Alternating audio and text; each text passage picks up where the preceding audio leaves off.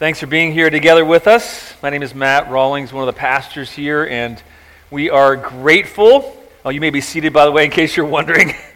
uh, we are grateful that you would join together here with us. Um, we count it a privilege to be able to worship God together. Um, thank you especially for coming when it is daylight savings time. It is rough to lose an hour of sleep, so thank you for doing that as well, for making that sacrifice. Um, for those who are new, we have been going through the book of John. And in case you were wondering why the book of John, why are we doing this? We decided to begin the book of John many, many months ago when we were considering what did God have for us next. We had originally planned to go into the book of First Corinthians, but what we felt like was that God was redirecting us to focus our attention on Jesus. And I think that was divine. That was a, a, a, providential redirection for us of, of getting us to refocus our attention on Jesus because so often we can focus our attention so many other places. We can put our attention and our emphasis on so many other people and things and ideas. And yet, we have been really enjoying focusing on Jesus, on who he is. And, and today, we're going to see uniquely that, that Jesus, he is the one who keeps us as well. So turn your Bibles to John chapter 17. If you're titling your sermon notes, you can just write at the top there, kept in Christ by Christ's prayer. Or just shorter, kept in Christ by Christ. We are kept in Christ by Christ, and we get to see that this morning. So join with me as we read the high priestly prayer of Jesus today. When Jesus had spoken these words, he lifted up his eyes to heaven and said, Father, the hour has come. Glorify your Son so that the Son may glorify you, since you have given him authority over all flesh to give eternal life to all whom you have given him. And this is eternal life, that they know you, the only true God, and Jesus Christ, whom you have sent. I glorified you on earth, having accomplished the work that you gave me to do. And now, Father, glorify me in your presence with the glory that I had with you before the world existed. I have manifested your name to the people whom you gave me out of the world. Yours they were, and you gave them to me, and they have kept your word. Now they know that everything that you have given me is from you. For I have given them the words that you gave me, and they have received them and have come to know in truth that I came from you, and they have believed that you sent me. I am praying for them. I'm not praying for the world, but for those whom you have given me, for they are yours. All mine are yours, and yours are mine, and I am glorified in them. And I am no longer in the world, but they are in the world and I'm coming to you. Holy Father, keep them in your name, which you have given me, so that they may be one, even as we are one. While I was with them, I kept them in your name, and which you have given me. I've guarded them, and not one of them has been lost except the son of destruction, that the scripture might be fulfilled. But now I am coming to you. And these things I speak in the world, that they may have my joy fulfilled in themselves. I've given them your word, and the world has hated them because they are not of the world, just as I am not of the world. I do not ask that you take them out of the world, but that you keep them from the evil one.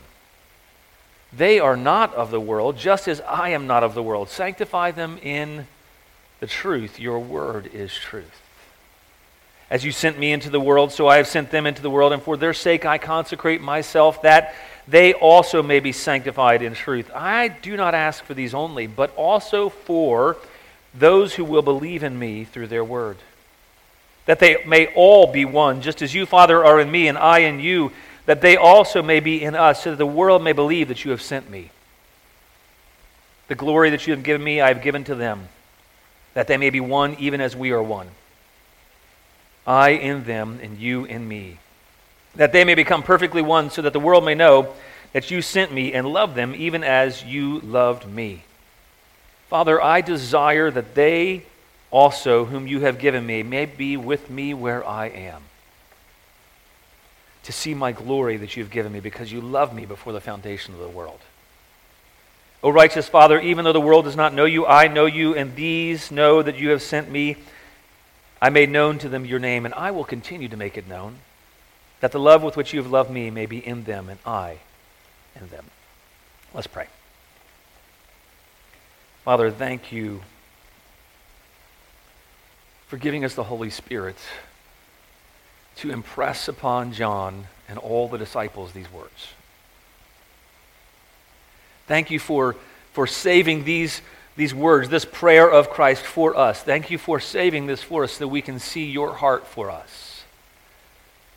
Thank you, Jesus, that you keep us through your prayer for us. I pray that we would, we would have renewed confidence in you. We would have renewed trust in you.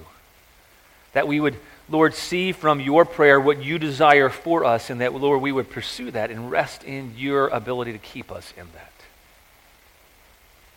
I pray that you would empower me by your Holy Spirit to speak your words, and you would give ability to each and every one of us who are tired here today to hear your words.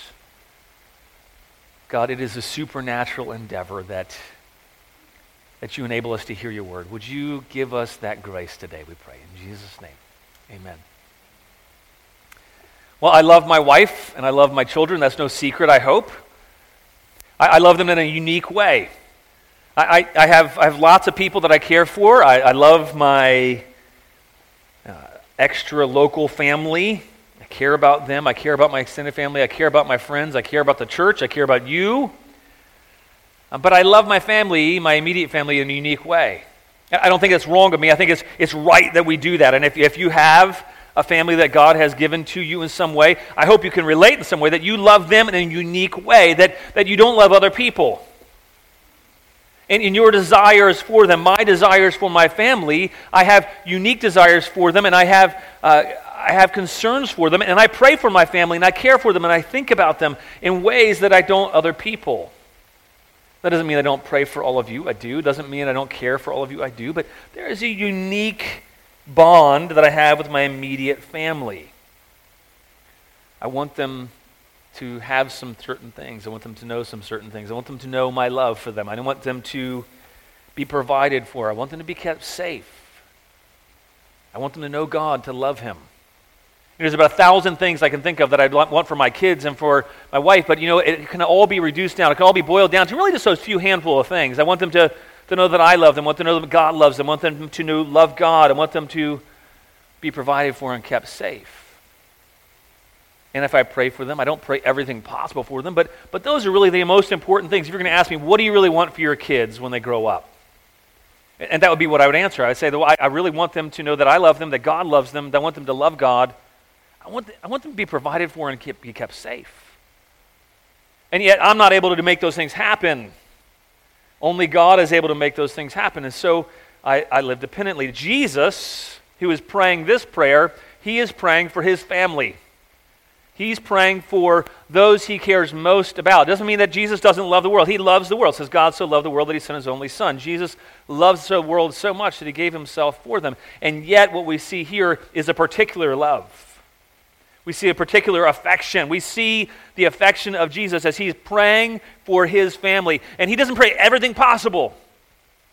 You might be aware of, of a thousand different things in your life that you need help with. And yet, what Jesus is doing here is he's praying for what's most significant, what's most important.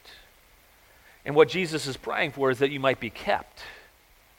Is that he's, he's praying that you might be kept in him, and he's praying that, that, he, that God would keep you. And, and, and the interesting thing about Jesus, the big difference between, between us is that Jesus is actually able to keep you. And what we see really, what we need to, to understand from this prayer is that Jesus' prayer keeps us. Jesus' prayer, it keeps us. And it keeps us because he loves us. He wants what's best for us. He prays those things that are most significant for us. But his prayer also is the means by which he keeps us. Jesus prayed for us, and he prayed in, in really four different ways, we're going to see in this passage. And, and the first way he prayed that we be kept is that he prays for his own glory. You know, I'd be thinking, well, wait a minute, how in the world is praying for his own glory keeping us?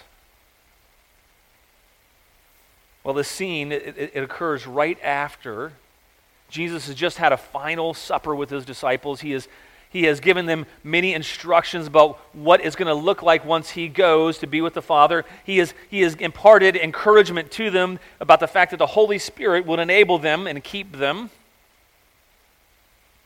And they're just about to head out. They're just about to leave. They're about 12 hours away from Jesus being crucified. They don't know that, but he does. And so he, he prays this most important prayer in his final moments. And, and the first thing he begins praying is that the Father would glorify him.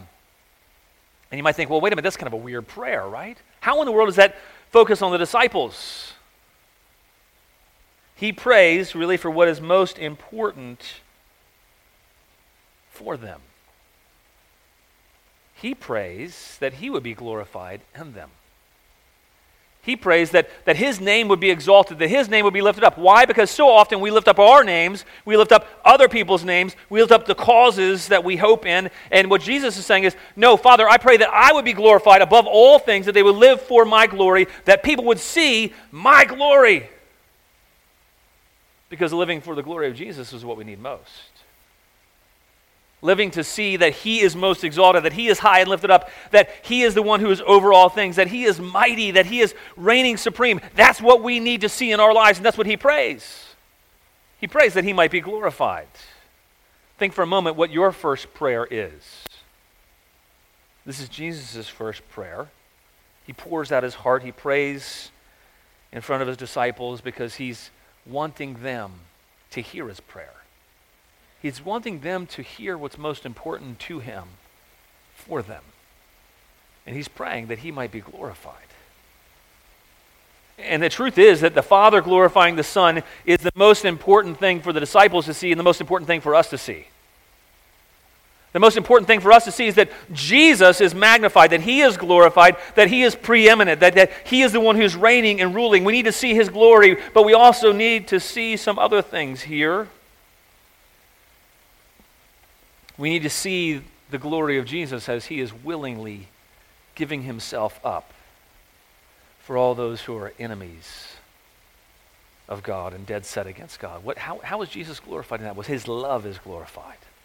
So Jesus is praying that he might be glorified, that his love would be glorified. He's also he's praying that he, his, he would be glorified as he is lifted up, as, as he is about to head to the cross. He's praying that, that the Father might glorify him. And how did the Father glorify him? Well, he glorified Jesus in his humility.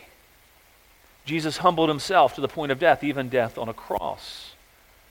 We need to see Jesus' glory in his humility. We need to see Jesus' glory in his love. We need to see Jesus' glory in his self sacrifice for us. We need to see Jesus' glory in the fact that he had mercy on undeserving sinners, which was you and I. That's what we need. That he prays for himself to be glorified because that's what we need most. When we are faced with difficulties and challenges in life, what we need to see most is the mercy of Jesus because we need his mercy, don't we?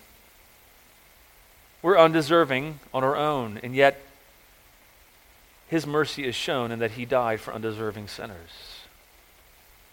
When we're tempted to pride, we need to see the glorified Christ in his humility. We need to see the glory of the Son. The Son would also be glorified, and he was praying that he might be glorified through God's wrath.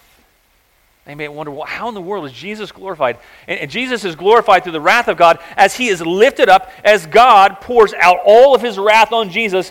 Jesus is glorified by revealing the Father's wrath against sin. But he's also glorified by revealing the Father's holiness that the Father bears no unholiness in his presence, and that the, the just punishment for sin is the punishment that Jesus would receive. And yet, in the midst of God glorifying Jesus through his wrath, through his holiness, he would also glorify Jesus through his utmost mercy to us, his utmost grace. The Son would glorify the Father through showing the absolute love of the Father for the world by sending Jesus to die in place of sinners. And, and how Jesus could pray that is that, that he has all authority in heaven and earth. Jesus prayed this prayer knowing that he had all authority in heaven and earth and that the Father had given him all authority in heaven and on earth. And precisely because of that, Jesus prayed that he might be glorified. Why? So that we might have life. So that we might have life. Because only as Jesus is glorified, lifted up, as we trust in him, do we have eternal life. And, and look down at verse 2. He explains what that eternal life is. He says, This is eternal life that what? in, in verse 3, sorry, that they may know you, the only true God, in Jesus Christ, whom you've sent.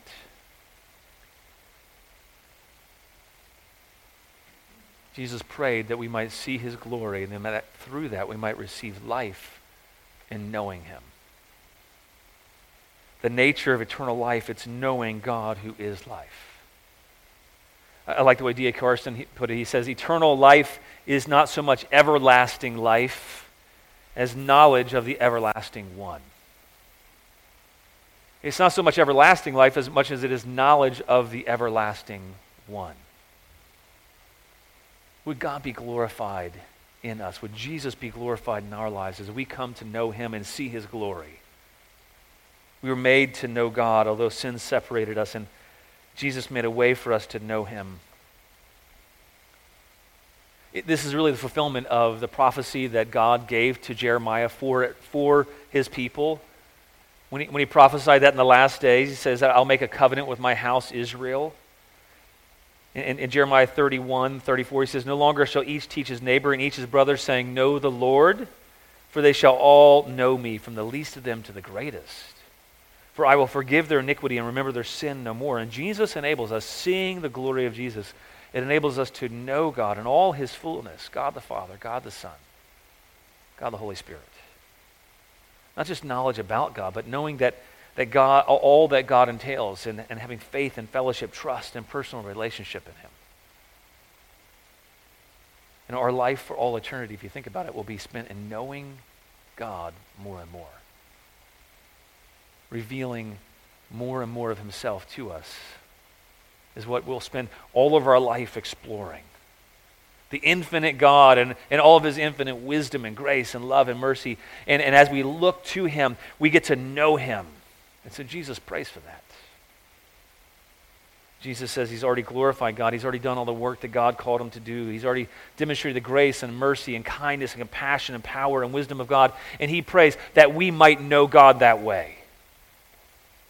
That, that Jesus might continue to be glorified as we know him. And then he prays, says, Father, glorify me. Looking at verse 5. Father, glorify me in your presence with the glory that I had with you before the world existed. The best thing for us is to see the glory of Jesus in all of his infinite love, all of his infinite wisdom, all of his infinite majesty, all of his infinite holiness, is when we begin to understand God and know God.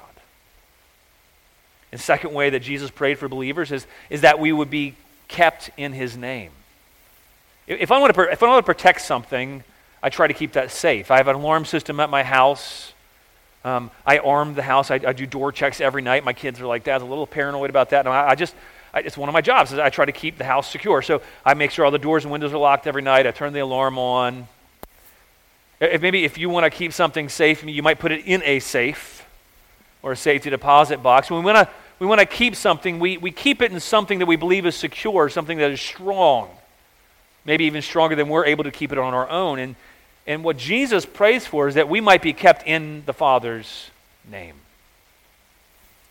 Because his name is secure, his, his name is strong. What it, what it means is that we might be kept in the power of God, we might be kept in, in, in the ability of God, his character, his nature, his ability, in his power.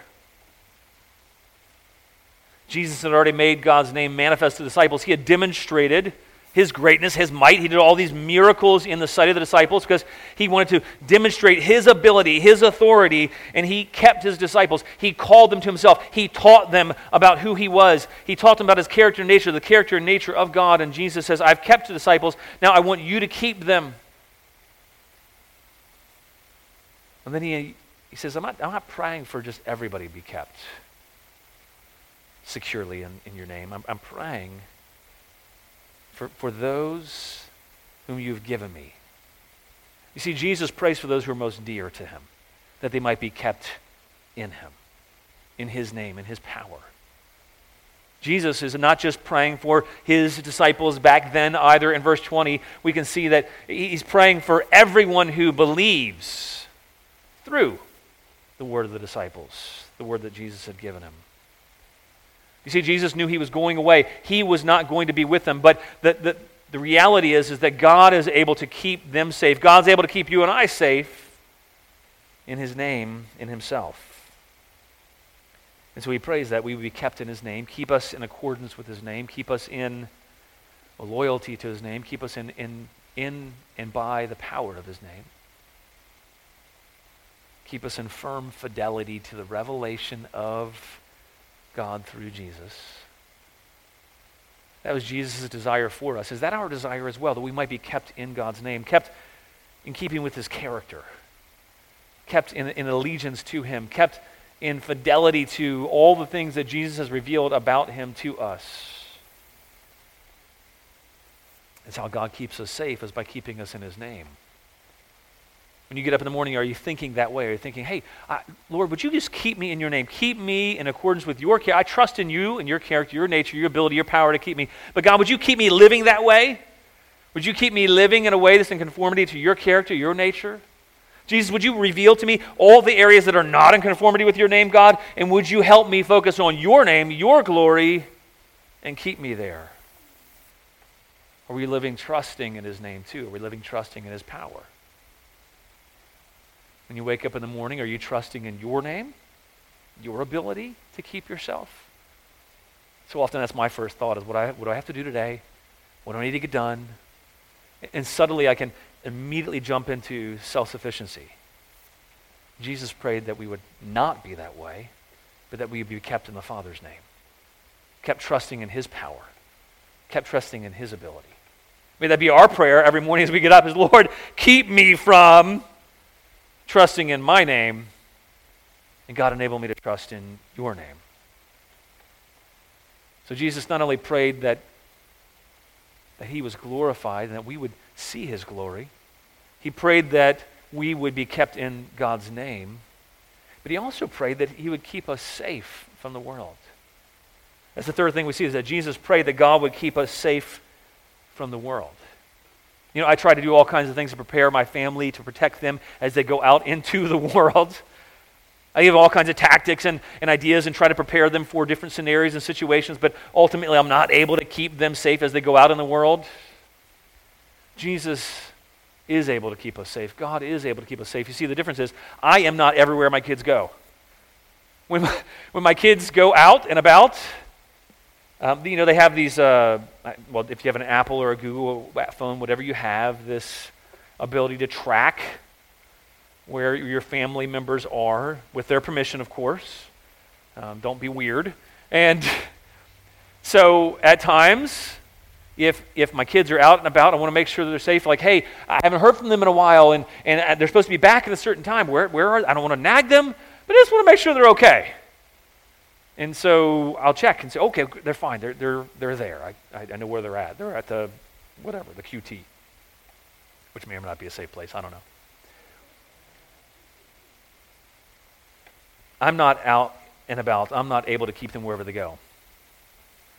When Jesus prays that God would keep us safe in the world and from the world.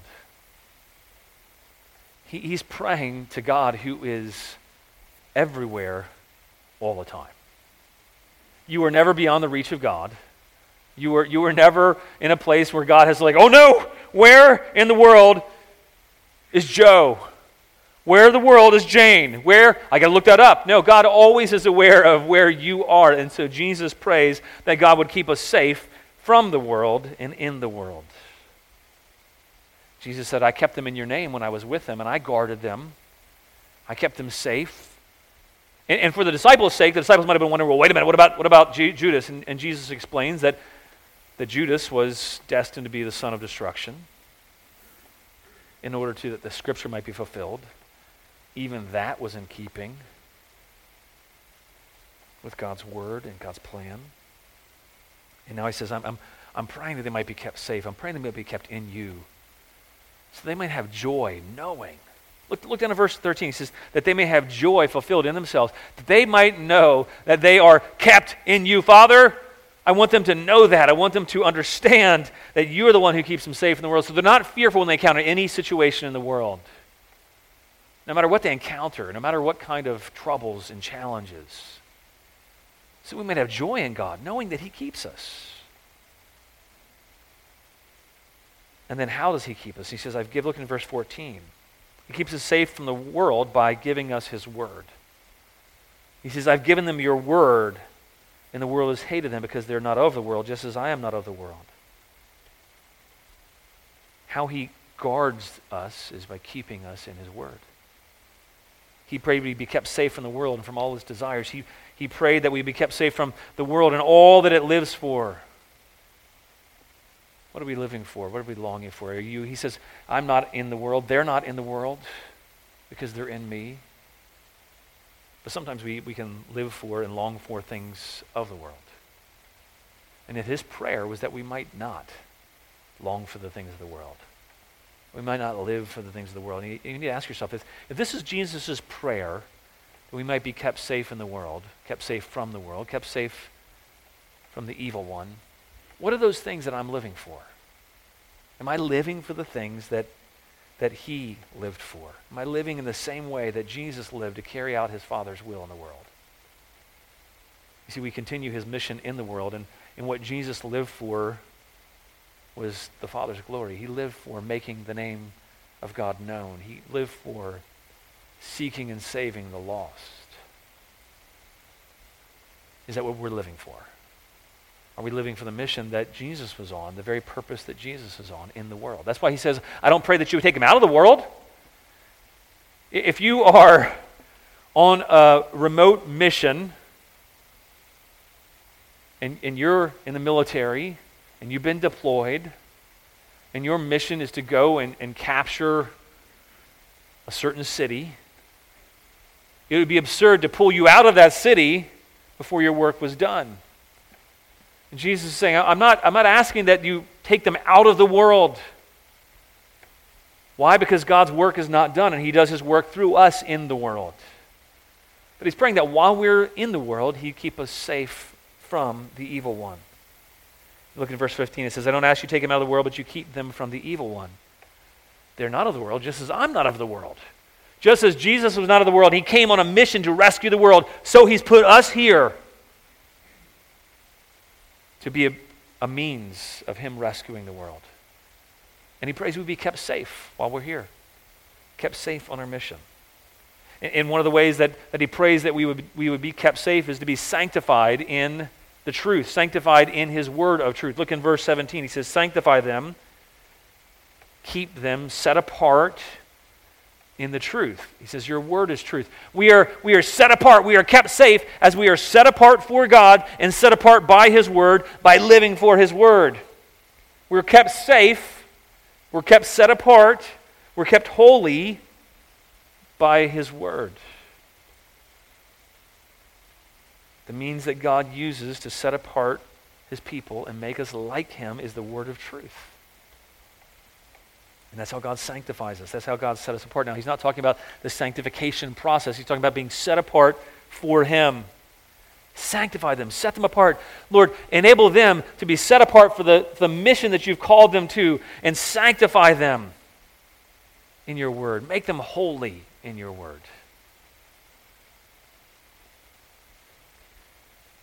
Jesus, he prayed that we might be set apart or sanctified in the truth. And he says that's the whole purpose that he consecrated himself. Look down at verse 19. The whole, the whole purpose of, of Jesus consecrating himself is that he might keep us in him, that he might sanctify us in him. See, the Old Testament priests, they would, they would ceremonially cleanse themselves in order to offer a sacrifice. When Jesus is saying here, he says, For their sake, I consecrate myself. I'm making myself pure. I have made myself pure my entire life. Jesus lived a pure life so that he can offer a pure sacrifice to make us holy and set apart in the truth of who he is. The fourth way that Jesus prayed that we might be kept is he prayed that God would keep us united in him forever. Isn't that good to know? See, when, when I die, I'm no longer able to care for my children, for my family. I have to rely on other means. You see, Jesus is the ever living one, He never dies. God is the eternal one. And so he prays, he says, God, would you keep them in us forever? And would you keep us united in him forever? He says, I don't ask for these only, but for those who will believe me through their word. Jesus is praying for us, for all of us who will believe in him through the word of the disciples, the word of truth that he's given. And look what he prays in verse 21. He prays that they might be united. He prays he might be united. That's why, that's why division, by the way, in the church is so abhorrent. Because it's direct, a direct contradiction to what Jesus is praying here. He says, I pray that they may all be one. And look at how they're one. Not one because of preferences, not one because we all, hey, you know what, we love unity and we're going to decide to be you know, in, in unity together. No, that doesn't last because preferences will change, personalities will clash, differences will come. But see, our unity, it's got a basis. It's in Christ, just as the Father and Jesus are one. That's the basis for our unity as well. Our unity is, is, found in the fact that we are all one in Christ. Everyone has placed their faith in Jesus Christ, they are one in Him. Just like Jesus is one in the Father, so we are one in Jesus. And, and I think about it with my family, with my kids. Sometimes I'll have to remind one of them, or two of them, or all of them hey, wait a minute, that's your, that's your sister, that's your brother. Be nice to them. They're your family. Come on. You know, God, God's given them to you uniquely. You need to love them. You have them forever. I'm going to die, but way before them, you're going to have them a much longer time. Be nice to them. Love them. And, and the basis for my appeal is because we're, we have a unique relationship. We're a family. And Jesus makes that same appeal as he prays for us. He says, he says unite them that they may all be one, just as you, Father, are in me, and I in you, that they may also be in us, so the world might believe that you sent me, and that unity is for a purpose. He prays that we might be kept united in him for the purpose of declaring him. He says, look in verse 23, he says, I in them and you in me, that they may become perfectly one Think about those areas that tempt you to disunity in the church, disunity with your fellow believers. Think about those things that challenge you. Think about those things that rub you the wrong way. Now, don't dwell on them. but all of those things pale in comparison with the fact that we are in Christ and, and He is in us.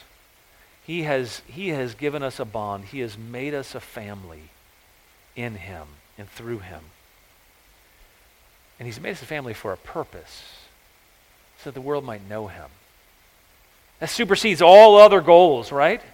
It supersedes all other preferences. It supersedes any other thing, an agenda that we're working towards. Is The fact that He has made us become perfectly one so the world might know that God sent Jesus and loved us even as the Father loved him. The oneness and the unity of the church is meant to be a witness against all the division and disunity in the world. And there's a lot, right? It doesn't take long to look around and see there's a lot of disunity and division in the world. But the glory of God is seen in the unity and mutual love of the church, and that mutual love for us is so the world might know Jesus through us.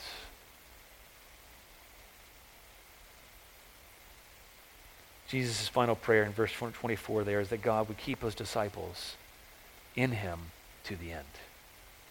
He wants God to keep us united in him. That's how we are kept united forever with him. What a beautiful, what a beautiful picture to remind us of that this world is not all there is, that, that He is keeping us for something greater. He is keeping us for a future that is far greater than, than having all of your retirement plans solid.